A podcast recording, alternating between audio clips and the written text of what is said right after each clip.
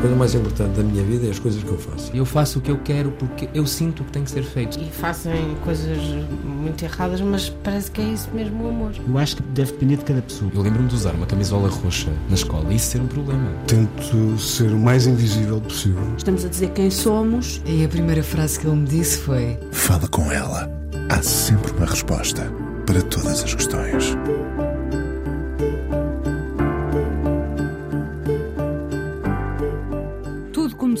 Quando a maior herdade morada em Portugal, que pertencia ao Duque de Lafões, patriarca dos Palmela, foi ocupada a 23 de abril de 1975.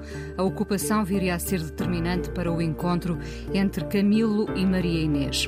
Camilo já tinha estado em anteriores operações contra o Estado, ou seja, a convidada de hoje terá crescido a ouvir muitas destas histórias contadas na primeira pessoa pelo pai que militou na Luar, a Liga de Unidade e Ação Revolucionária.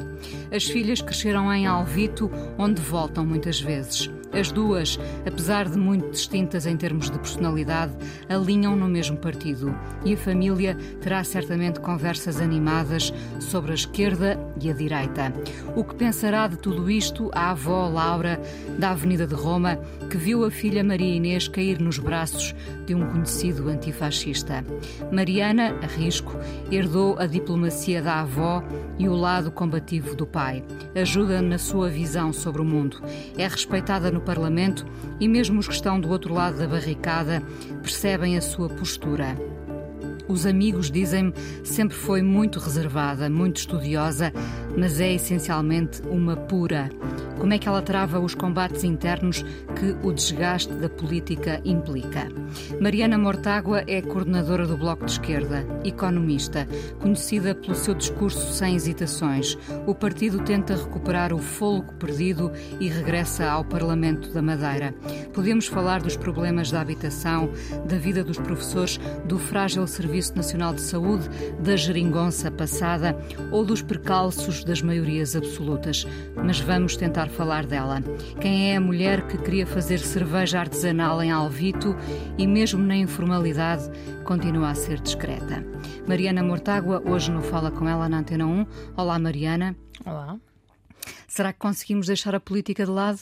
Tentaremos. uh, reservada desde sempre por oposição à tua irmã Joana, que é mais social, sociável.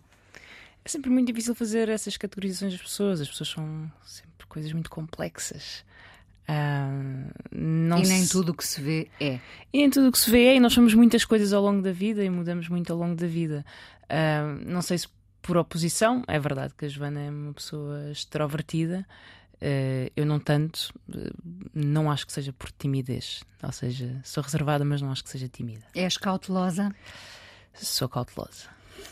Um, ter uma irmã gêmea uh, uh, é difícil? Eram muito semelhantes na infância? Imagino que não se vestissem de igual. A minha mãe teve esse cuidado. que eu aconselho a todas as mães e pais de gêmeos a terem, porque ajuda-nos a criar alguma identidade. Não é fácil, ter, é muito bom e, e, e, muito difícil ao mesmo tempo. Um, precisamente por causa disto, porque tivemos fases na infância em que éramos muito, muito parecidas, sobretudo quando éramos muito pequeninas. Eu olho para fotos às vezes e não sei quem sou eu, quem não sou, minha mãe sabe. Um, mas agora é fácil distinguir-vos. Agora é muito fácil. Eu acho, há quem tenha dificuldade, mas a grande dificuldade de ter uma irmã gêmea é a permanente comparação e a permanente agregação. E, portanto, não há o tu fizeste ou vocês fizeram, a tua identidade é substituída por as gêmeas, uh, que passam a ser uma unidade. Uma entidade única, quase. Claro. É? E, portanto, com pouco espaço à individualidade e às características próprias, ou quando há espaço à individualidade, é sempre em oposição ou, ou, ou em comparação. E isso cria uma permanente comparação em que eu sou alguma coisa por oposição ou em comparação à, à Joana.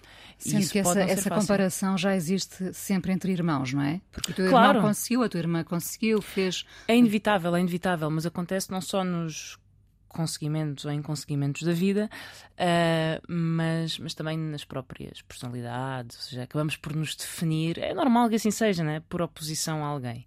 Esse é o, é o ponto menos bom, depois há pontos muito bons de ter uma Qual é que nasceu primeiro? Eu. Uh, és mais velha, portanto. Sou mais velha, portanto. uh, queriam as mesmas coisas já, já em miúdas? Um, hum, não sei dizer. Porque eu também não sei muito bem o que é que eu queria quando era miúda. Um, que pósteres é que tinham na, nas, nas, paredes? Pois, não me, lembro, não me lembro. Acho que tentávamos sempre criar alguma diferença e, e gostos próprios.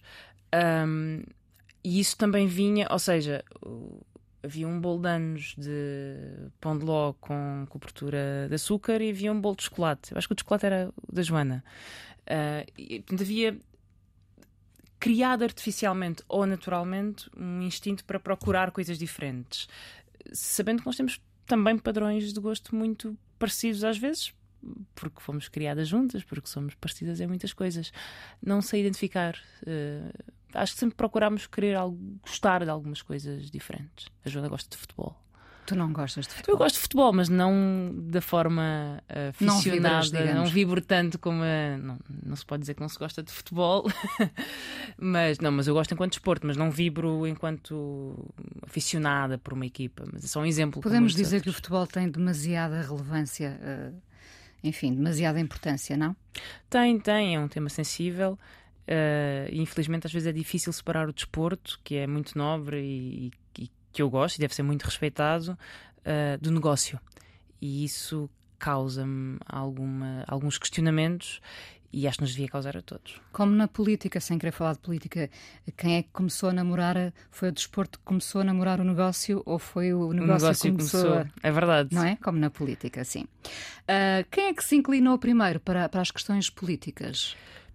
Percursos diferentes. Joana teve uma, um percurso de política partidária anterior ao meu. Ela entrou para o Bloco antes de eu ter entrado.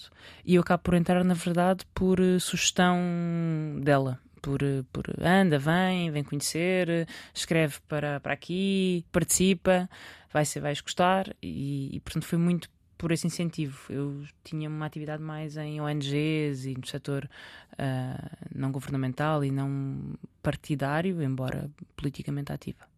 Voluntariado? Sim, em alguns casos voluntariado, não na, na seção de, de, voluntariado em eventos propriamente, mas fazia alguns campos de trabalho internacionais que trabalhavam sobretudo questões de feminismo, de pacifismo, antirracismo e, portanto, era um bocadinho nessas áreas em que me movimentava e, e depois com uma evolução natural para, para o bloco, porque as causas também eram muito semelhantes e, e tocavam-se.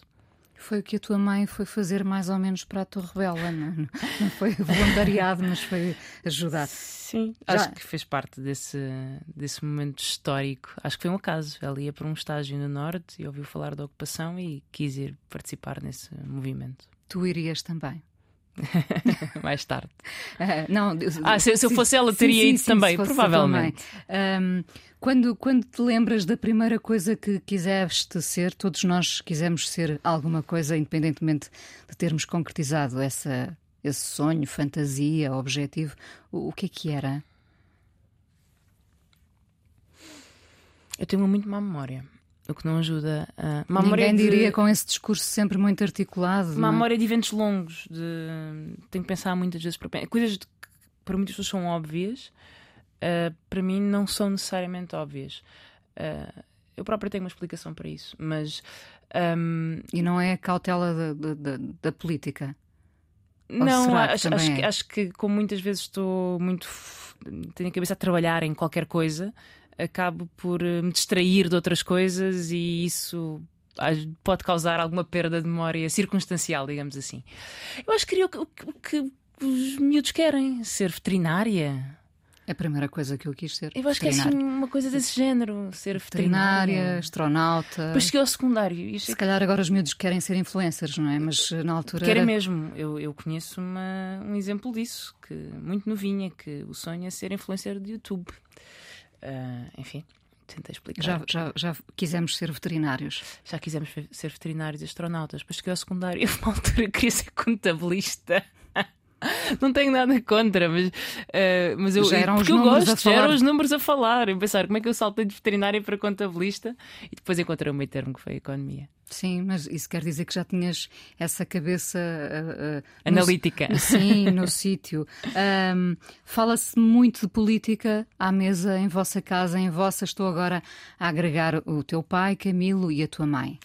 Sim, fala-se muito, sobretudo. Um, minha mãe tem minha mãe, que é mais reservada que eu e, portanto, que não vai gostar nada que eu falo muito dela, um, tem uma grande preocupação sobre esses momentos de família, porque, enfim, ambos passavam muito tempo fora a trabalhar e o momento da refeição tentávamos.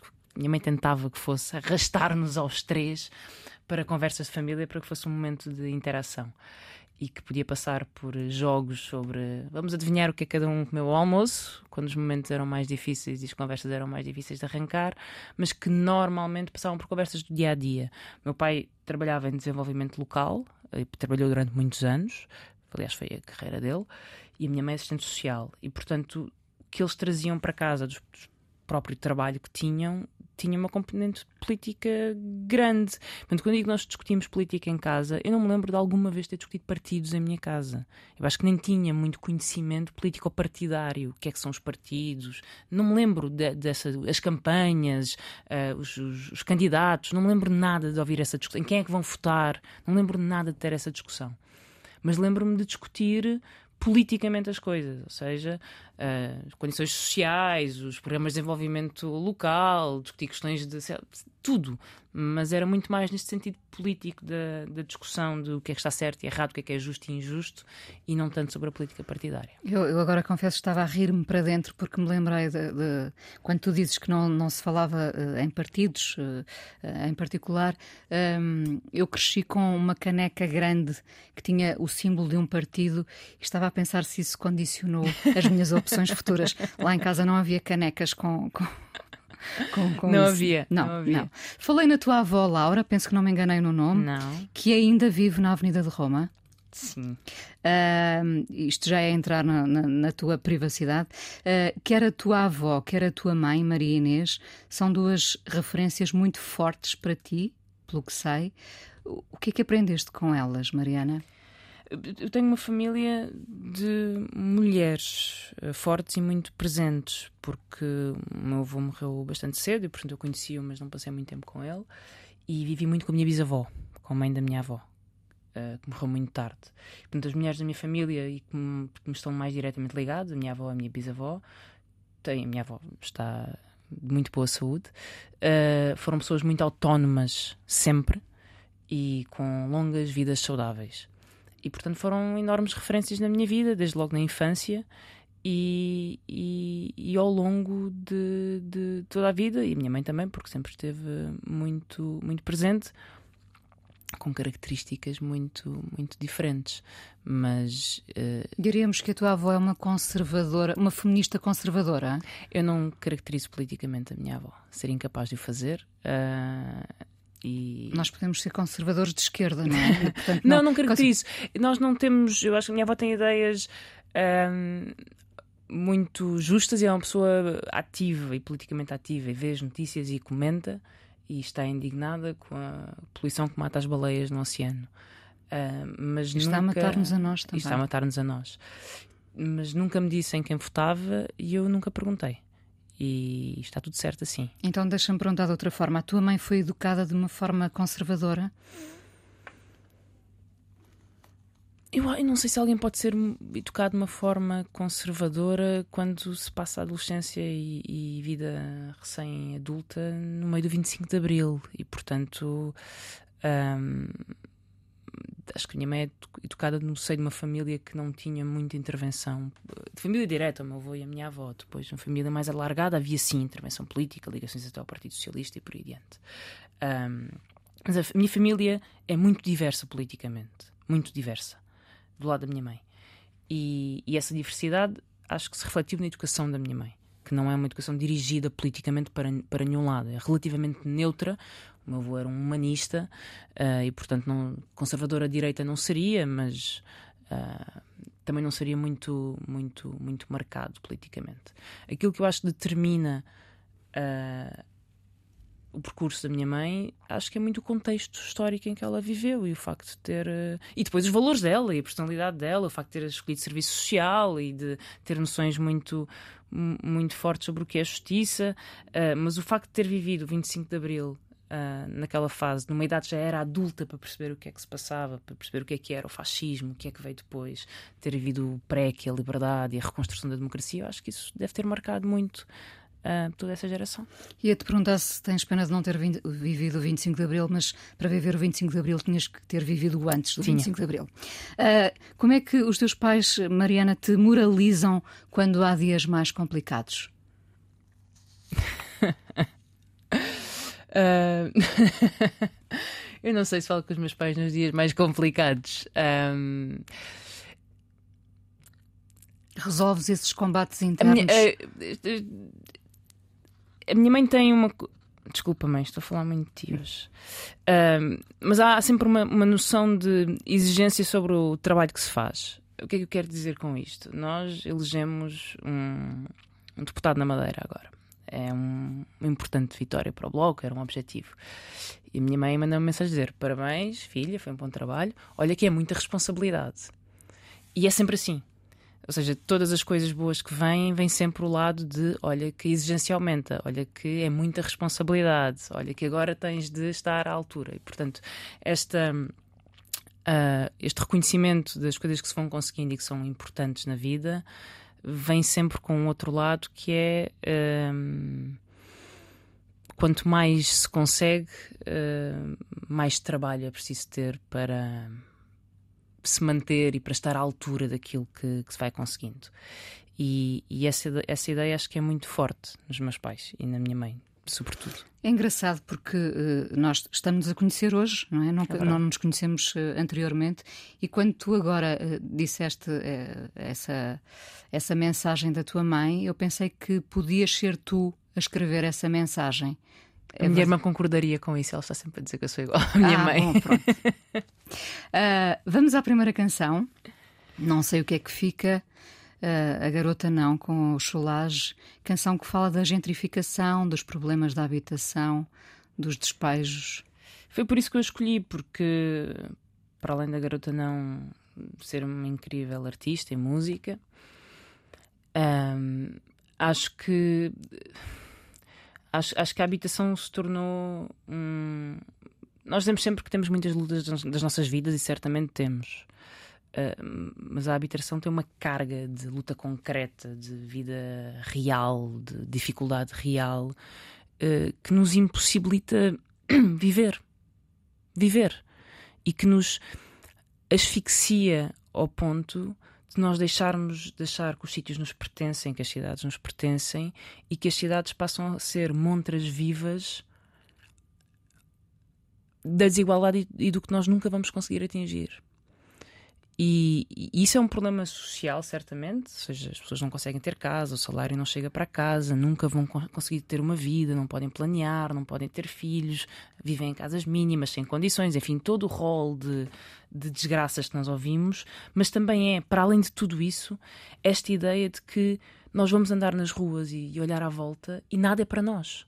Nada é para nós os restaurantes não são para nós, não, os preços não são para nós, as casas bonitas que acabaram de ser uh, remodeladas não são para nós. Eu, quando eu dizia isso a, um, a uns amigos no outro dia, uh, eu ou qualquer pessoa vai numa rua em Lisboa e vê uma casa que foi recuperada e antes sequer de poder ficar maravilhado com a recuperação, já está a pensar: ok, isto é um condomínio de luxo ou um hotel de luxo, isto nunca vai ser para mim. E, e essa sensação é muito é muito asfixiante e é uma espécie de roubo permanente. Eu sinto isso, ou seja, independentemente há a questão social e política e do problema político que é preciso resolver. Eu pessoalmente, uh, Mariana, a, a, questão da habitação traz em mim uh, todo o sentimento de uma enorme injustiça porque é a expressão mais visível do que é um mundo de desigualdades em que, nos, em que, em que a maioria da população é retirado o acesso a, a, até ao mais básico, que é ter uma casa, viver numa cidade. E Lisboa era isso.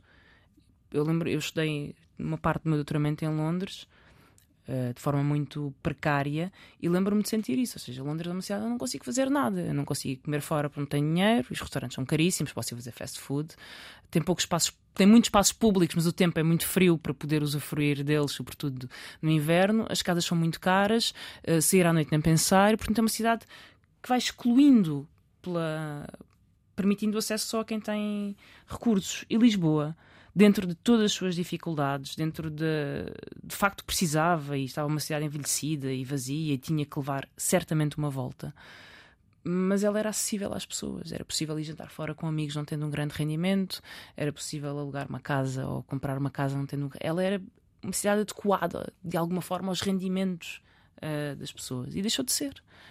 E, e isso e digo Lisboa porque vivo em Lisboa, mas alastra-se ao Porto, alastra-se a Braga, a Viseu, a Évora, todas as cidades que hoje sofrem esse problema. Quando se perde a casa, uh, perde-se uh, uma ideia de pátria ou rejeita-se uma ideia de pátria. Não sei se para ti é importante essa ideia de pátria. Não foi. E durante algum tempo eu achava que podia viver em Portugal como em qualquer outro lado. Eu acho também é um bocadinho uma ideia que foi incutida à minha geração, não é? vai procurar outras oportunidades, sai. Um, e eu acho que muda. muda se tu sais porque queres ou sais porque é obrigada. E quando sais porque é obrigada, a noção de pátria transforma-se. E, e, e, na minha geração, uh, a crise da Troika está muito presente e a intervenção do FMI está muito presente, e foi nesse momento que eu revi as minhas noções sobre pátria e, e a importância que tem a casa, a língua partilhada, o espaço comum, a cultura comum, a cultu tudo aquilo que partilhamos enquanto, enquanto país e que é necessariamente fluido e plural e pode ser alargada toda a gente que quiser viver, não tem nada de, de, de, fronteiras desse, desse ponto de vista, mas que, mas, que, mas que dá um significado à casa enquanto termo mais, mais lato. E quando nos tiram isso. Tiram-nos o chão e tiram-nos tudo. Vamos então ouvir a garota, a garota não uh, dizer Welcome, monsieur, a casa é vossa, o mal dos outros não nos faz moça. Mariana Mortágua, coordenadora do Bloco de Esquerda, aqui no Fala com ela, dias depois das eleições na Madeira, com o Bloco a voltar ao Parlamento. Uh, pedi para não falarmos de política, sendo que tudo é política na nossa vida. Uh, é difícil ser uh, líder, coordenadora? Ah, em que é que isso mudou a tua vida? Hum. Estás mais exposta? Sim. Há, há transições mais difíceis.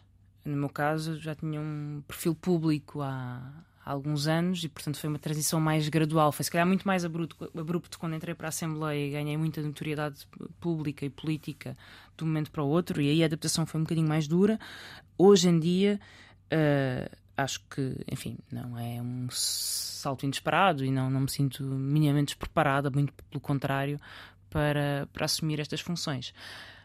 Há uma.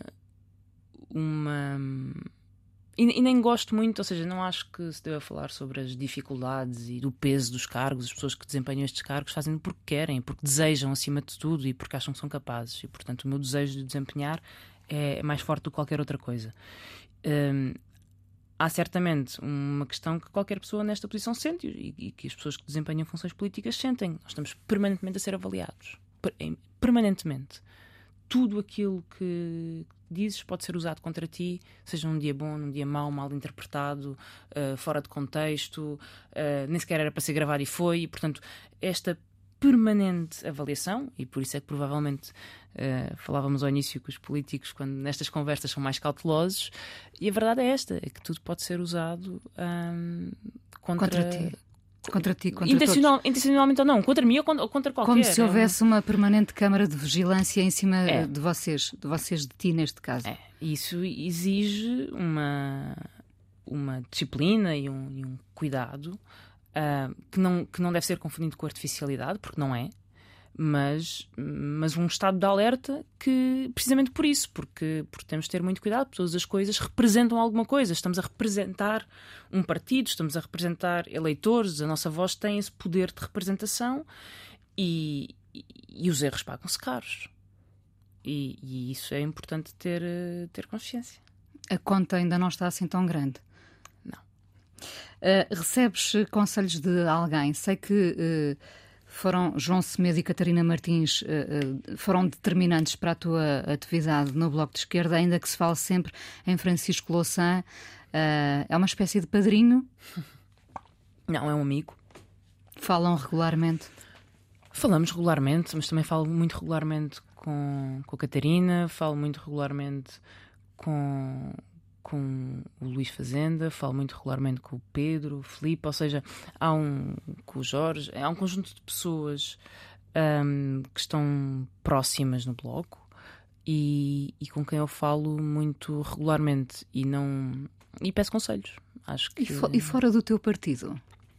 Também falo, falo com amigos fora do fora do meu partido e tenho amigos fora do meu partido e fora até de até tenho amigos com quem não discuto. Não, e há eh, pessoas sem, sem agora perguntar quem, não é? Porque isto não é, não é uma brincadeira uh, de crianças, mas há, há quase pessoas preferidas no, no, no Parlamento. Fora de, do meu partido? De, sim, sim, sim. Há pessoas com quem eu me dou melhor e pessoas com quem eu me dou pior. Hum.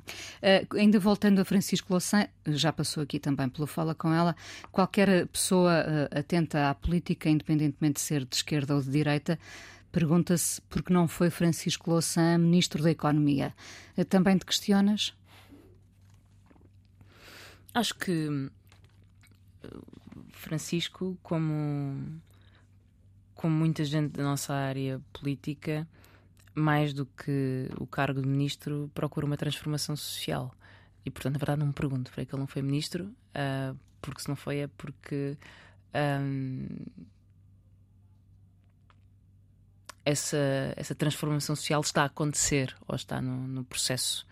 E por isso acho que, ou seja, não vejo as coisas em termos de cargos, vejo as coisas em termos de processos políticos e de transformações políticas e de conquistas de maiorias uh, de maiorias políticas.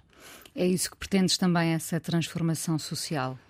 É, porque a ideia de que alguém, só por ocupar um cargo, uh, faz alguma coisa, é lógico que conta a personalidade, é lógico que conta uh, o que cada um de nós pensa, mas, mas, mas, mas, conta qual é a maioria social que existe no país. Uh, eu não posso ser um, uma, uma ministra que que resolve o problema da habitação, indo conta à especulação e os interesses económicos, essa ministra está inserida num governo um, que não tem essa, essa orientação.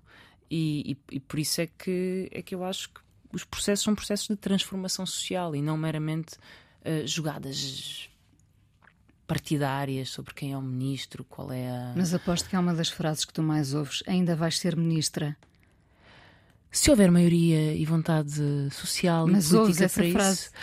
às vezes ouço e, e, e, se essa frase corresponder a uma vontade de transformação e de apoio a ideias políticas que eu represento, então vamos a isso com toda a força e determinação. Mas ela não vale por si só.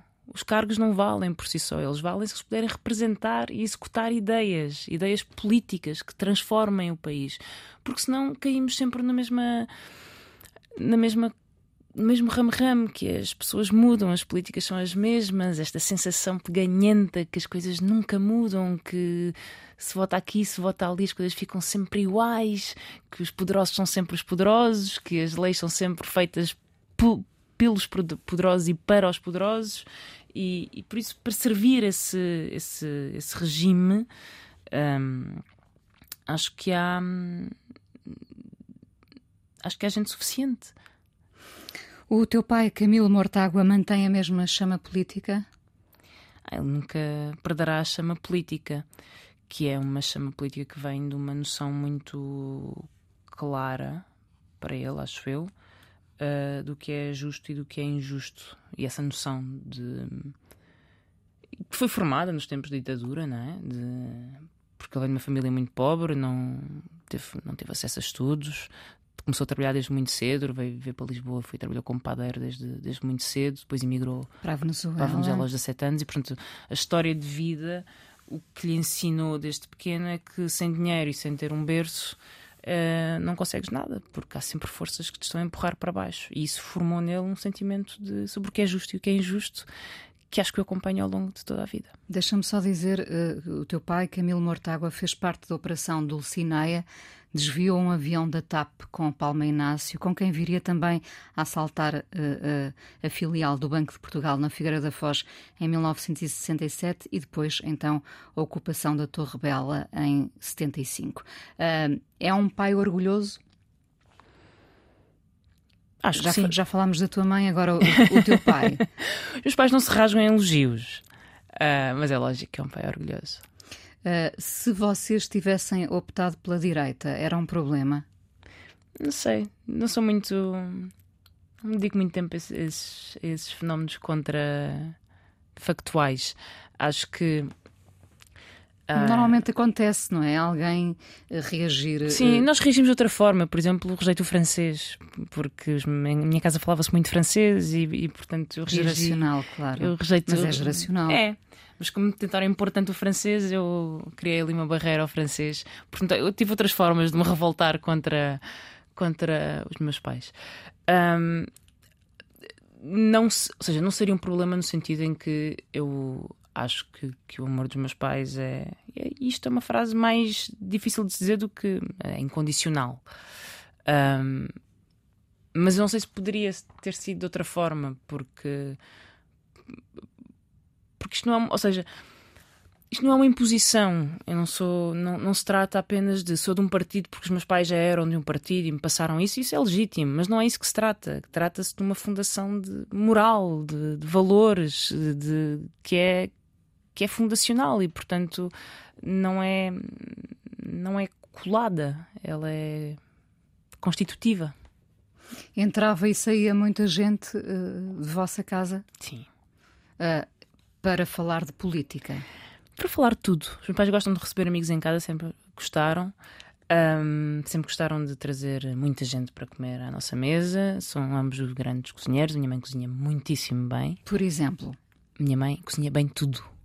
Mas, mas, mas lá em casa come-se, sei lá, um, tudo o que é comida alentejana, de sorda de espinafres ou sopa de tomate, até borrego no forno, come-se muito bem lá em casa. Tu herdaste esse, esse uh, lado?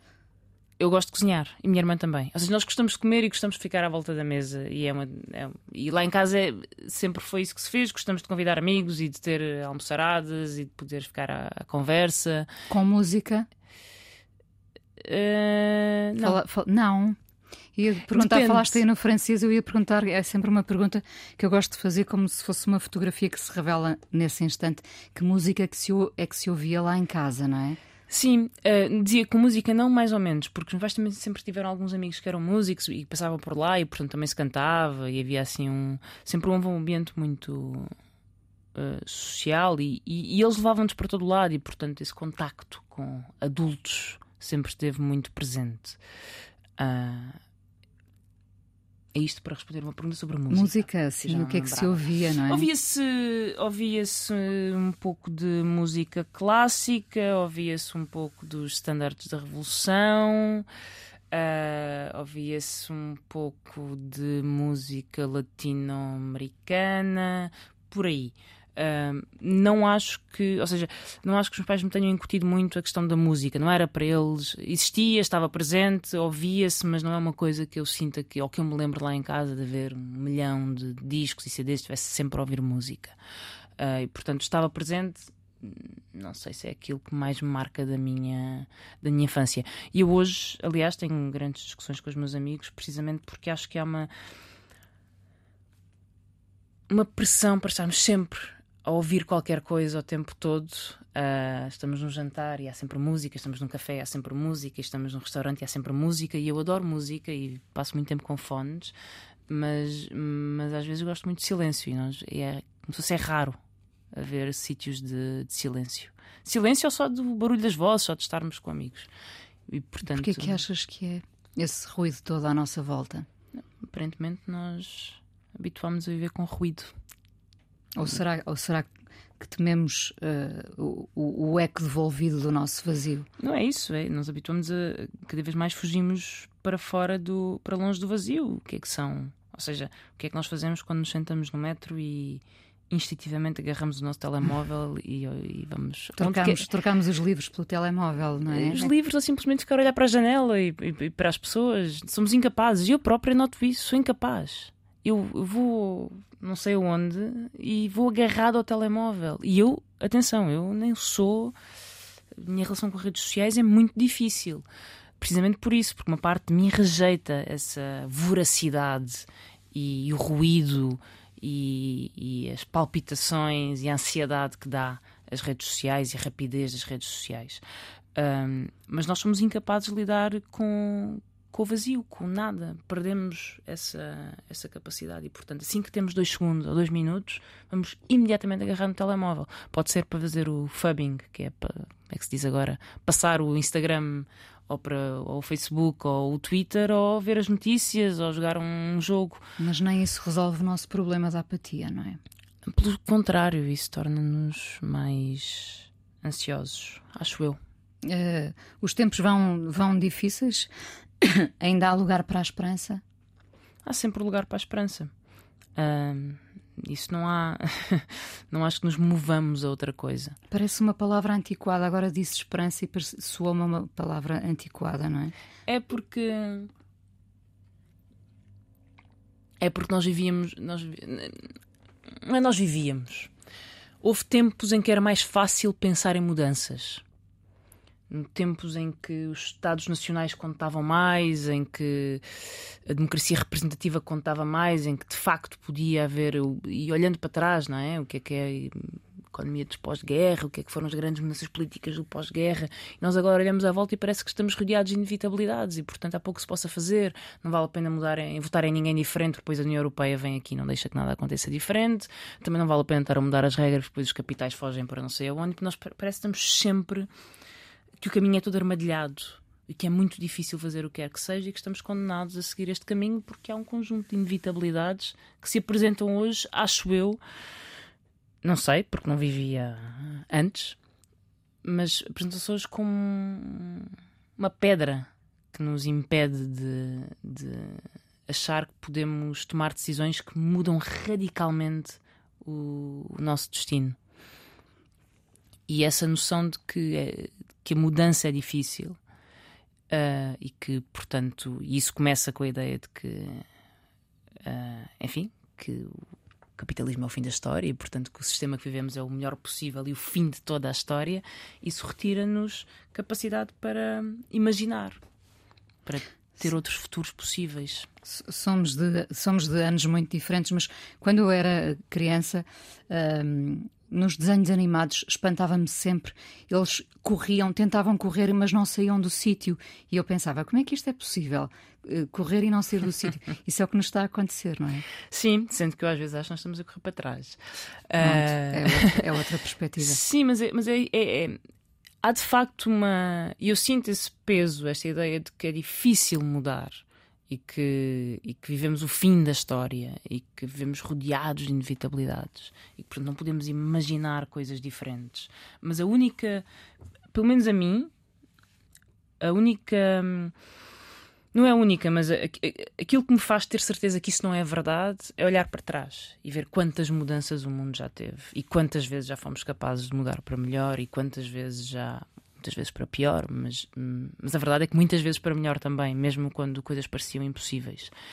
E, e portanto, se um país foi capaz de romper com 40 anos de fascismo, tudo é possível.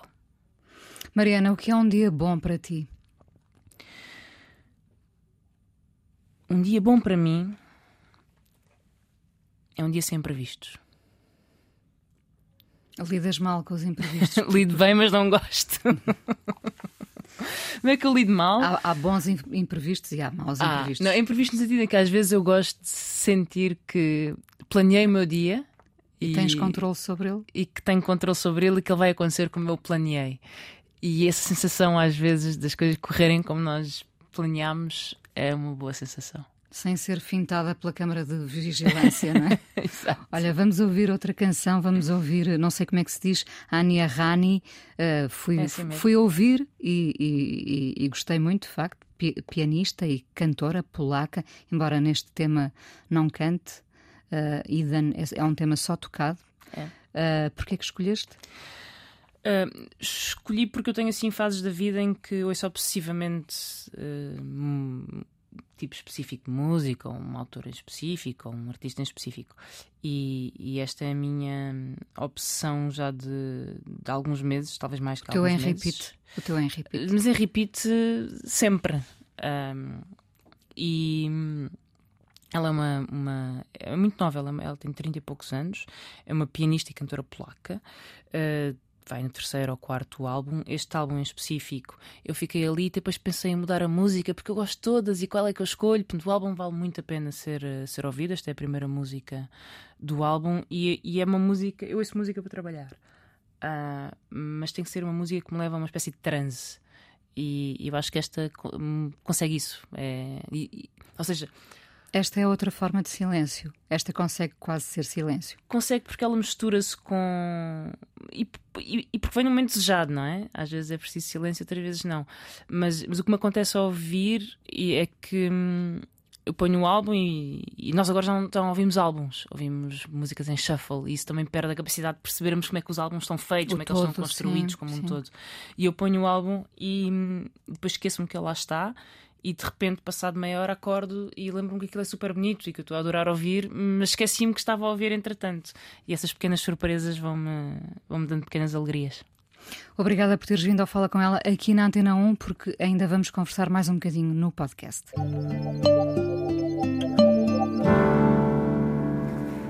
Mariana Mortágua, coordenadora do Bloco de Esquerda, hoje no Fala Com Ela. Como tem sido a experiência na rua, porque agora te vemos mais na rua, uh, mais de perto com, com o eleitorado, sendo tu essa mulher uh, discreta, reservada, cautelosa. A verdade é que te temos visto mais sorridente nas ruas. É um esforço? Estás a aprender também? Não, nós, nós eu dizia lá no início, é verdade, nós, nós somos muitas coisas.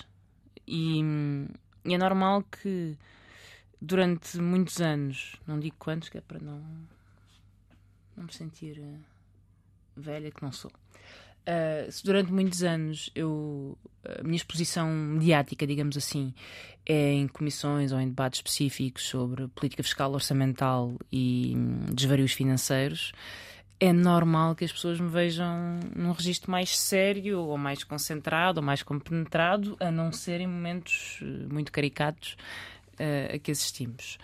Estando uh, noutros contextos, uh, outras facetas surgem e eu gosto de pessoas, gosto de falar com pessoas, gosto de conhecer pessoas, diverte-me, uh, faz-me lembrar a minha terra e, e, portanto, isso puxa por outras uh, características. Foi importante a determinada altura falares mais de ti e da tua vida privada. Sentiste pressionada a isso?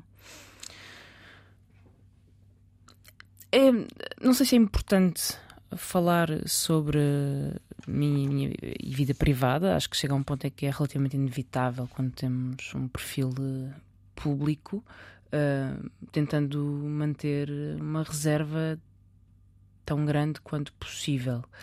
Um, sabendo que também há questões que são privadas e públicas, e privadas e políticas, e que, portanto, que, que, podem ser tratadas de forma privada e devem, mas que também têm um lado e um caráter político que não pode ser ignorado. E fazer essa gestão nem sempre é fácil, exige escolhas e vou tentando fazê-las da melhor forma possível. Cumprimentas toda a gente no Parlamento? Tento cumprimentar quase toda a gente. E como é que se gera deselegância quando ela, quando ela surge uh, por parte de algumas pessoas? Ignorando uh, contas até 30 antes, antes de reagir a, a comentários adversos? Hum, não conto, sigo em frente, portanto já, já estou Isso longe. é verdade, não contas de todo? Uh, não, não, não, sigo em frente. Uh, acho que. Uh, não quero perder muito tempo a falar sobre isto, mas acho que hum, é óbvio que.